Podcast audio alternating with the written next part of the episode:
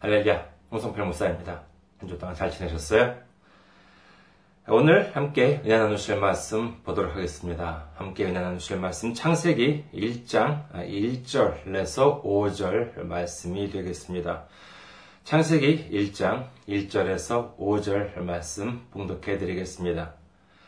태초에 하나님이 천지를 창조하시니라 땅이 혼돈하고 공허하며 흑암이 깊음 위에 있고 하나님의 영은 수면 위에 운행하시니라. 하나님이 이르시되 빛이 있으라 하시니 빛이 있었고 빛이 하나님이 보시기에 좋았더라. 하나님이 빛과 어둠을 나누사 하나님이 빛을 낮이라 부르시고 어둠을 밤이라 부르시니라. 저녁이 되고 아침이 되니 이는 첫째 날이니라. 아멘. 할렐루야. 하나님을 사랑하시면 아멘 하시기 바랍니다. 아멘. 오늘 저는 여러분과 함께 천지를 창조하신 하나님이라는 제목으로 은혜를 나누고자 합니다. 엊그제 뉴스를 통해서 알고 계신 분들도 많으시겠습니다만은 한국 신문을 보니까는 한국에도 보도가 되었더라고요. 지난 7월 6일 오음진리교 대표와 간부들을 비롯한 7명의 사형수들의 사형이 집행되었다고 합니다. 그들에게는 적게는 4개에서 많게는 10개가 넘는 죄목이 있었는데 그중 대표적인 것은 아무래도 그 지하철 살인가스 사건이라고 할 수 있을 것입니다. 살인가스, 그 살인, 사람을 죽인다는 우리말이 아니라 가스 이름이 사린이에요. 그래서 일본에서도 살인가스라고 이제 이렇게 이야기를 합니다. 이 사건은 1995년 3월 20일 아침 출근 시간 한 오전 8시경이라고 합니다. 동경에서 발생한 동시다발적으로 발생한 사건인데 그들에 의해 자행된 사건 이걸로도 지하철 승무원이나 승객 즉 사망자는 13명에 달했고요. 부상자는 무려 6,300명에 이른다고 합니다. 무차별적으로 출근 시간 그 동경 지하철 안에 독극물, 살인이라고 하는 독극물을 살포한 것입니다. 무슨 중동이나 분쟁 지역도 아닌 대도시 동경 한복판에서 이처럼 무차별 테러가 자행되었다는 사실에 대해서 이는 일본만이 아니라 전 세계에 큰 충격을 안겨준 사건이라고 할 수 있을 것입니다. 그들이 저지른 사건은 이외에도 1989년 11월 4일에는요, 자신들의 활동이 비판적이었던 변호사에 대해서 그 변호사 당사자만이 아니라 당시 한 살이었던 갓난 아기 장남 그리고 그 아이만은 제발 살려달라고 애원했다고 하는 부인마저도 무참히 살해한 이른바 사카모토 변호사 일가 살해 사건. 그리고 동경 지하철 살인가스 살포 이 사건을 일으키기 바로 전해인 1994년 6월 27일에는 나가나, 나가노현, 일본 나가노현 마츠모토시 주택가에서 이 살인가스를 이용한 범죄를 일으켜서 8명이 사망하고 600명이, 600명 이상이 정말 그 부상을 입는 이 사건을 벌이는 등 이런 뭐 도저히 용납될 수 없는 일들을 저질러 왔습니다.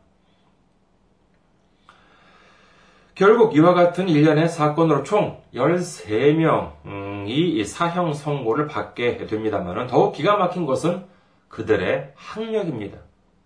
보통 이런 잔인무도한 사건들을 저지르는 사람들을 보면은요, 사회적으로 어려운 환경에서 자라왔거나 아니면 교육 수준이 그리 높지 않거나 하겠습니다만은 이들을 보면 참 대단합니다. 이들 대부분이 대학 졸업자이고요. 그 중에는 의과대학을 졸업한 사람이 2명, 국립대 박사과정, 와세다대 물리학과 수석 졸업, 동경대 물리학과 석사, 뭐 이런 식으로 보통이 아닌 학력들을 자랑합니다. 이는 단지 그들이 공부를 잘했다는 것만이 아니라 그들이 자라오는 과정, 어, 이른바 흉악범들에게서 어, 볼수 있듯이 무슨 사회적으로나 가정적으로 소외받는 그와 같은 문제가 있는 환경이라고 하는 것이 아니라 그래도 꽤 평탄한 삶, 아니, 오히려 다른 사람들보다는 좋은 환경에서 자라왔을 것이다 라고 하는 점은 충분히 짐작이 가능하겠습니다. 자신들이 배울 만큼 배우고 가진 만큼 가진 사람들이 도대체 왜 이런 어처구니 없는 끔찍한 범죄를 저지르고 말았을까 하는 생각을 안 할래야 안 할 수가 없습니다. 하지만 이런 어, 비단 뭐 이번 사건에서만 볼 수 있는 것이 아니지요. 범죄라고 하는 것이 무슨 이런 것만이 범죄인가요? 지금 한국에 보면은 정권이 바뀌면서 그 전에 자행되었던 사건들이 속속들이 드러나고 있습니다. 이 사람들 보면은 어떻습니까? 그야말로 참 배울 만큼 배우고 가질 만큼 가진 사람들이었습니다. 남들이 부러워할 만한 재산이나 학력이나 배경은 모두 다 가진 분들이죠. 그런데 지금은 어떠냐 하면은 전직 대통령들부터 해서 모두 수갑차고 구치소나 교도소에 있습니다. 신문이나 텔레비전 보도를 보면 그런 생각이 듭니다. 아니, 그게 나쁜 짓인 줄 모르고 그랬을까? 그 안 들킬 줄 알았을까? 못 배운 사람이 그랬다면 그래 뭐 생각이 부족할 수도 있겠다고 생각하겠습니다만 배울 만큼 배운 사람들이 그럴 생각도 못했을까 하는 참으로 안타까운 생각을 금할 수가 없습니다. 도대체 왜 이런 일이 일어났을까요? 이를 생각하기 위해서라도 먼저 오늘 본문부터 다시 보도록 하겠습니다. 창세기 1장 1절에서 5절 말씀입니다. 태초에 하나님이 천지를 창조하시니라. 땅이 혼돈하고 공허하며 흑암이 깊음 위에 있고 하나님의 영은 수면 위에 운행하시니라. 하나님이 이르시되 빛이 있으라 하시니 빛이 있었고 빛이 하나님이 보시기에 좋았더라. 하나님이 빛과 어둠을 나누사 하나님이 빛을 낮이라 부르시고 어둠을 밤이라 부르시니라. 저녁이 되고 아침이 되니 이는 첫째 날이니라. 참 은혜로운 말씀입니다. 제가 한국 소설은 그리 많이 읽지는 못했습니다만 일본의 유명한 책들을 보면요 벌써 이 첫 문구부터가 다릅니다. 1968년 노벨 문학상을 받은 가와바타 야스나리의 설국은 이렇게 시작합니다. 국경의 긴 터널을 빠져나오자 설국이었다. 참으로 너무나도 유명한 아, 구절이라고 할 수 있겠습니다. 나츠메 소세기에 나는 고양이로서이다는 이렇게 시작하죠. 나는 고양이로서이다. 이름은 아직 없다. 후쿠자와 유키치 케이오 대학, 일본의 케이오 대학을 설립하고 일본의 그 만행짜리 집회에 등장하는 이 후쿠자와 유키치가 쓴 학문의 권유라고 하는 책은 이렇게 시작합니다. 하늘은 사람 위에 사람을 만들지 아니하고 사람 밑에 사람을 만들지 아니하니. 이런 구절은 참 음, 대단히 유명한 구절이죠. 네, 그런데 이제 하나님께서 첫 말씀을 시작하십니다. 사실 이건 뭐 제 상상입니다만요. 하나님께서도 얼마나 많은 고민을 하셨을까 하는 생각을 해보았습니다. 하나님께서는 장차 이 창세기부터 요한계시록까지의 성경이 완성이 되고 이로 말미암아 전 세계에 복음이 전파될 것인데 그렇다면 바로 이 첫 구절을 어떻게 하실까? 아마 몇 번이고 생각하지 않으셨을까 합니다. 그리고 마침내 첫 말씀을 하십니다. 그 말씀이 무엇이냐 하면 바로 태초에 하나님이 천지를 창조하시니라입니다. 참 생각하면 생각할수록 멋진 말씀입니다. 언제요? 예, 태초에 이 세상 제일 처음에 누가 하나님께서 무엇을 천지를 창조하셨다는 것이지요. 이는 바로 성경의 첫 구절임과 동시에 첫 관문이라고도 할 수 있습니다. 이 말씀, 하나님께서 천지를 창조하셨다는 말씀이 믿어진다면 성경에 나오는 모든 말씀을 다 믿을 수가 있다고 할 수 있겠습니다. 하지만 이 천지의 주제이신 하나님께서 세상을 창조하셨다라고 하는 말씀을 믿지 못한다면 이는 성경에 등장하는 어떤 말씀, 무슨 뭐 홍해가 갈라지고 죽은 자가 살아났다라고 하는 것 이런 것을 믿는다 하더라도 이는 소용이 없는 일인 것입니다. 일본의 신사 같은데 가보면은요, 에마라고 해가지고요, 그림, 그, 어, 그 회화할 때 회자에다가, 그 다음에 그, 어, 말맞자 써가지고, 그 요만한 이렇게 판때기가 이렇게 있습니다. 그림이 그려진 판때기가 있는데, 그거를 이제 몇백 원이나 이제 몇천 원 주고 사가지고, 그 뒤에 자기의 소원을 이렇게 적어 놓고, 거기에 이렇게 매달아 놓으면은 자기 소원이 이루어진대요. 거기 보면은 뭐 자기가 원하는 뭐 고등학교나 대학교에 들어갈 수 있게 해주세요. 시험에 합격하게 해주세요. 취직할 수 있게 해주세요. 결혼을 할 수 있게 해주세요. 돈을 잘 벌게 해주세요. 등등 자신의 소원이 적혀 있습니다. 물론 우리가 주님께 기도를 드릴 때 자신의 기도 제목을 말씀드리는 것, 이건 중요합니다. 신사나 다른 우상들에게 절하는 것, 소원을 비우는 것, 이것은 그야말로 헛것이지요. 우리 주님께 기도를 드리는 것이야말로 진정한 기도라고 할 수 있을 것입니다. 하지만 우리 한번 잘 생각해 보아야 합니다. 우리가 믿는 하나님, 우리가 믿는 예수님이 기껏 해봐야 시험에 합격시켜주는 하나님, 입학이나 취직시켜주는 하나님, 결혼시켜주는 하나님, 돈 좀 몇 푼 벌게 해주는 하나님, 그게 다인가요? 만약에 그렇다면 그냥 평소에는 교회에 안 나오고 기도도 안 하고 있다가 기도 제목이 있을 때에만 교회에 나와서 헌금하고 기도하면 되는 거 아니겠습니까? 그래서 정말 자신의 소원이 이루어진다면 오 thank you thank you 감사 감사 그리고 소원이 안 이루어지면 에이 그뭐 엉터리 예, 그걸로 끝나는 것 아니겠습니까? 하지만 분명히 말씀드립니다. 이것은 신앙이 아닙니다. 믿음도 아니에요. 좋은 일이 일어나면 히히거리고 기뻐하고 조금 안 좋은 일이 일어나면 뱉어버리는 것은 이는 주님 앞에서 올바른 믿음이라고 할 수는 없는 것입니다. 우리는 분명히 알아야 합니다. 우리가 믿는 하나님은 첫째로 온 천지를 창조하신 하나님이십니다. 믿으시면 아멘 하시기 바랍니다. 그리고 둘째로 사실 이것은 더욱 중요합니다만은 그 하나님, 그 천지를 창조하신 하나님이 우리를 너무나도 사랑하고 계시다는 사실입니다. 얼마나 사랑하십니까? 그렇습니다. 하나님의 독생자 예수님의 생명까지도 아끼지 않고 우리를 위해서 내주실 만큼 우리를 사랑하고 계시다는 것입니다. 믿으시면 아멘 하시기 바랍니다. 이 세상에는 수많은 권력자들이 있습니다. 대통령도 있고 총리도 있고 왕도 있지요.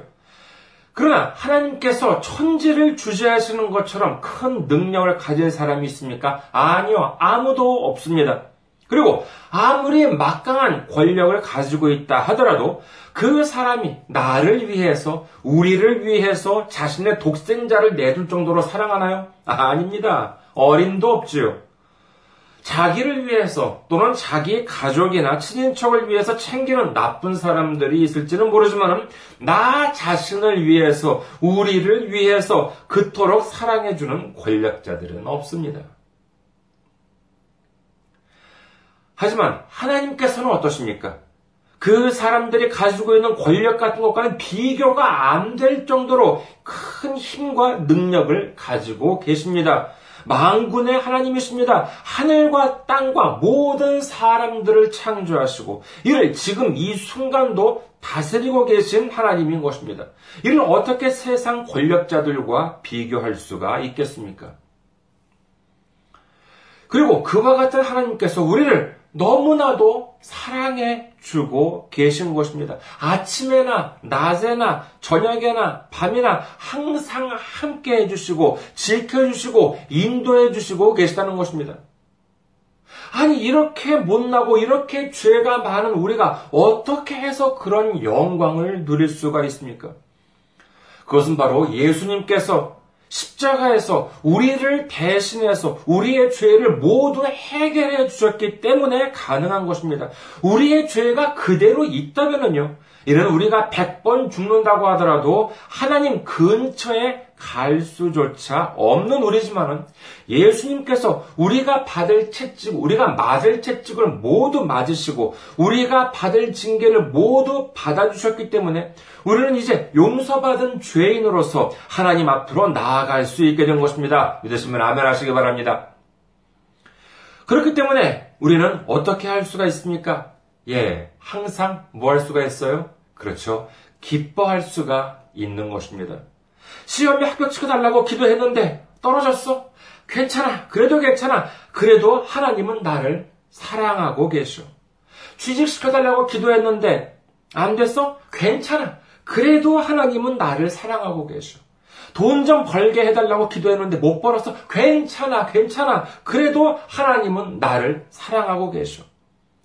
이처럼 우리는 항상 기뻐할 수가 있는 것이죠. 왜요? 마태복음 7장 11절에서 예수님께서는 말씀하십니다. 너희가 악한 자라도 좋은 것으로 자식에게 줄줄 알거든 하물며 하늘에 계신 너희 아버지께서 구하는 자에게 좋은 것으로 주시지 않겠느냐. 이 얼마나 은혜로운 말씀이십니까? 우리가 믿는 하나님은요, 시시한 하나님이 아니십니다. 이기적인 하나님도 아니세요. 천지를 창조하실 만큼 능력이 있으시고, 우리를 너무나도 사랑하시는 하나님이신 것입니다. 이것이 바로 믿음인 것이죠. 이 믿음이 어디서 옵니까? 그렇습니다. 바로 창세기 1장 1절, 태초에 하나님이 천지를 창조하시니라 에서 오는 것입니다. 우리는 이 사실을 반드시 기억해야 하겠습니다. 그리고 다음을 보도록 합니다. 창세기 1장 2절. 땅이 혼돈하고 공허하며 흑암이 깊음 위에 있고 하나님의 영은 수면 위에 운행하시니라. 참 어려운 말씀이죠. 우선 땅이 혼돈하고 공허하다는 것이 무슨 말일까요? 이는 바로 제대로 된 형태를 갖추지 못하고 있었다는 것입니다. 동그라면 동그랗고 네모나면 네모나야 하는데 이건 뭐 동그랗지도 않고 네모나지도 않고 그러면 그 안에 뭐 가득 차 있냐라고 그것도 아니고 텅 비어 있다는 것입니다. 이것이 존재라고 할 수 있을까요? 있는 것 같은데 있는 것도 아니에요. 없는 것도 같은데 없는 것도 아니에요. 이건 뭐 어떤 사물의 존재라고는 할 수 없을 것입니다. 쉽게 말하자면 있거나 없거나 아무런 의미가 없는 것을 말합니다. 그리고 흑암이 깊음 위에 있대요. 정말 참 문학적인 말씀입니다만은 이 흑암이라고 하는 것 자체가 벌써 어둡다는 것인데 어느 정도 어둡냐라고 하면은요 아주 깊을 정도로 어둡다는 것입니다. 그러니까는 이 구절을 좀 풀어서 말씀드리면은요, 뭐 보이는 것도 없고 잡히는 것도 없고 그런 세계였다는 것입니다. 그런데 하나님께서 말씀하십니다. 무엇을 말씀하십니까? 창세기 1장 3절. 하나님이 이르시되 빛이 있으라 하시니 빛이 있었고.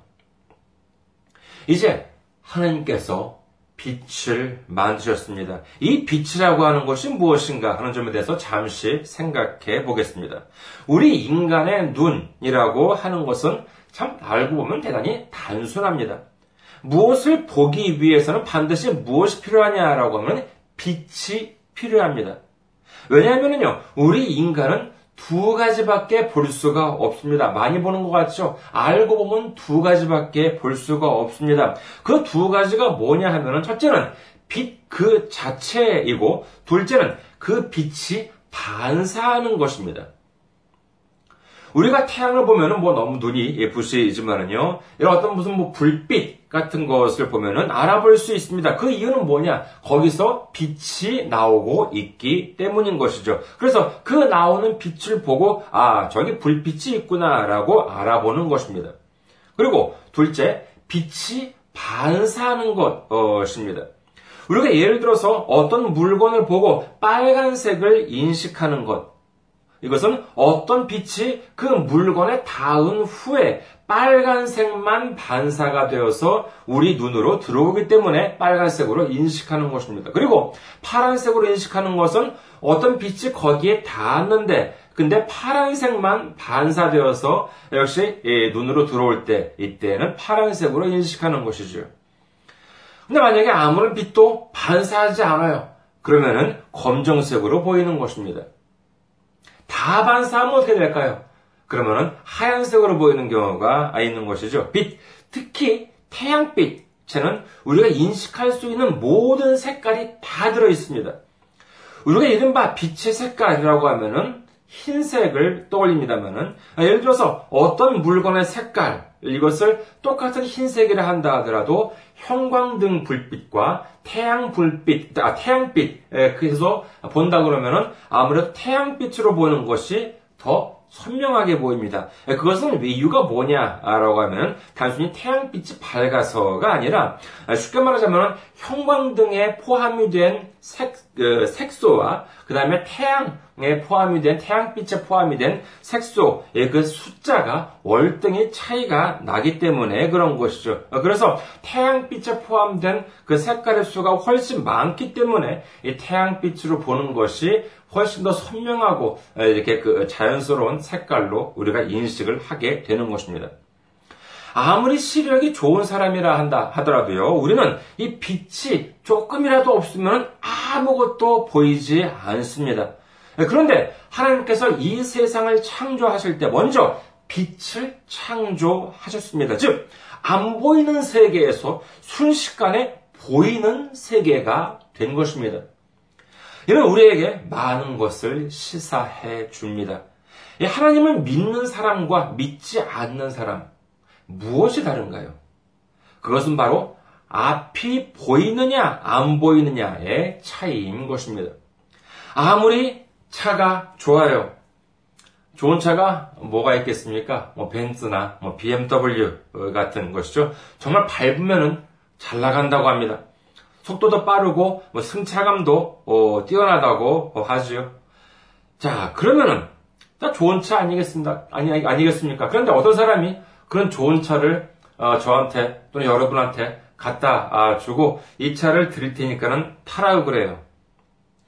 어 그래요. 어 그래가지고 어 너무나도 감사합니다. 이래가지고 탈라고 딱 했는데 어 문제가 하나 있습니다. 그 문제가 뭐냐 하면은요, 암 유리가 시커매요. 그 차가. 그럼 여러분 타시겠습니까? 아니요. 절대로 그런 차는 타면은 안 됩니다. 왜요? 앞이 안 보이는데 아무리 속도가 빠르면 뭐랍니까? 아무리 승차감이 좋으면 뭐래요? 만약에 그런 차를 타고 신나게 몰면 어떻게 되겠습니까? 그야말로 대형 사고가 나는 것은 시간 문제인 것입니다. 지금 제가 대형 사고라는 말씀을 드렸습니다만 대형 사고가 뭐예요? 아닌 말로 사고를 내서 자기만 피해를 당하면 대형 사고는 아니지요. 자기만 피해를 입는 것이 아니라 아무런 죄 없는 사람들까지도 함께 이 피해를 입게 만드는 것. 이것이 바로 대형 사고라고 할 수 있는 것입니다. 앞서 말씀드린 이 오음 진리교의 간부들, 그리고 지금 이 순간도 교도소나 구치소에 수감 중인 전직 대통령이나 공직자들, 이 사람들을 보면은요, 대부분 사회적으로 보면은 엘리트라고 할 수 있습니다. 그야말로 벤츠나 BMW라고 할 수 있겠죠. 말 그대로 잘 나가는 삶을 살아왔던 분들입니다. 하지만 그 사람들이 대형 사고를 쳤습니다. 자신들만이 아니라 다른 수많은 사람들까지도 죽이거나 또는 국민들에게 피해를 입히게 된 것이지요. 도대체 왜 그런 짓을 저지르고 만 것입니까? 그것은 바로 빛이 없었기 때문입니다. 빛이 없다는 것은 무엇입니까? 그렇죠. 바로 앞을 보지 못한다는 것입니다. 천지를 창조하신 하나님, 우리를 인도해 주시는 하나님을 믿고 의지하지 못했기 때문입니다. 하나님의 힘보다는 내 힘, 하나님의 능력보다는 내 능력을 의지하려고 했기 때문입니다. 여러분, 힘들고 고달프십니까? 일이 잘 안 풀리십니까? 내가 잘못한 것도 없는데 시련이 닥치고 어려운 일들이 자꾸 일어납니까? 기도를 해도 답답하기만 하고 응답이 안 오고 그러는 것 같습니까? 그럴 때면 성경을 펴보시기 바랍니다. 그리고 다른 데 필요 없습니다. 창세기 1장 1절로 돌아오시기 바랍니다. 그곳에는 만물을 창조하시고 천지를 주재하시는 하나님께서 기다리고 계십니다. 그리고 독생자 예수님을 우리를 위해 내주실 정도로 우리를 사랑하시는 하나님께서 우리를 맞이해 주실 것입니다. 하나님을 믿기 전에 우리는 있는지도 없는지도 모르는 존재, 있어도 그만, 없어도 그만인 존재였습니다. 그러나 이제 하나님께서 우리에게 빛을 주십니다. 이제 우리가 볼 수 있게 된 것입니다. 여러분, 하나님은 만군의 하나님이십니다. 그리고 좋은 것으로 채워주시기를 원하시는 하나님이십니다. 좌절하지 맙시다. 포기하지 맙시다. 낙심하지 맙시다.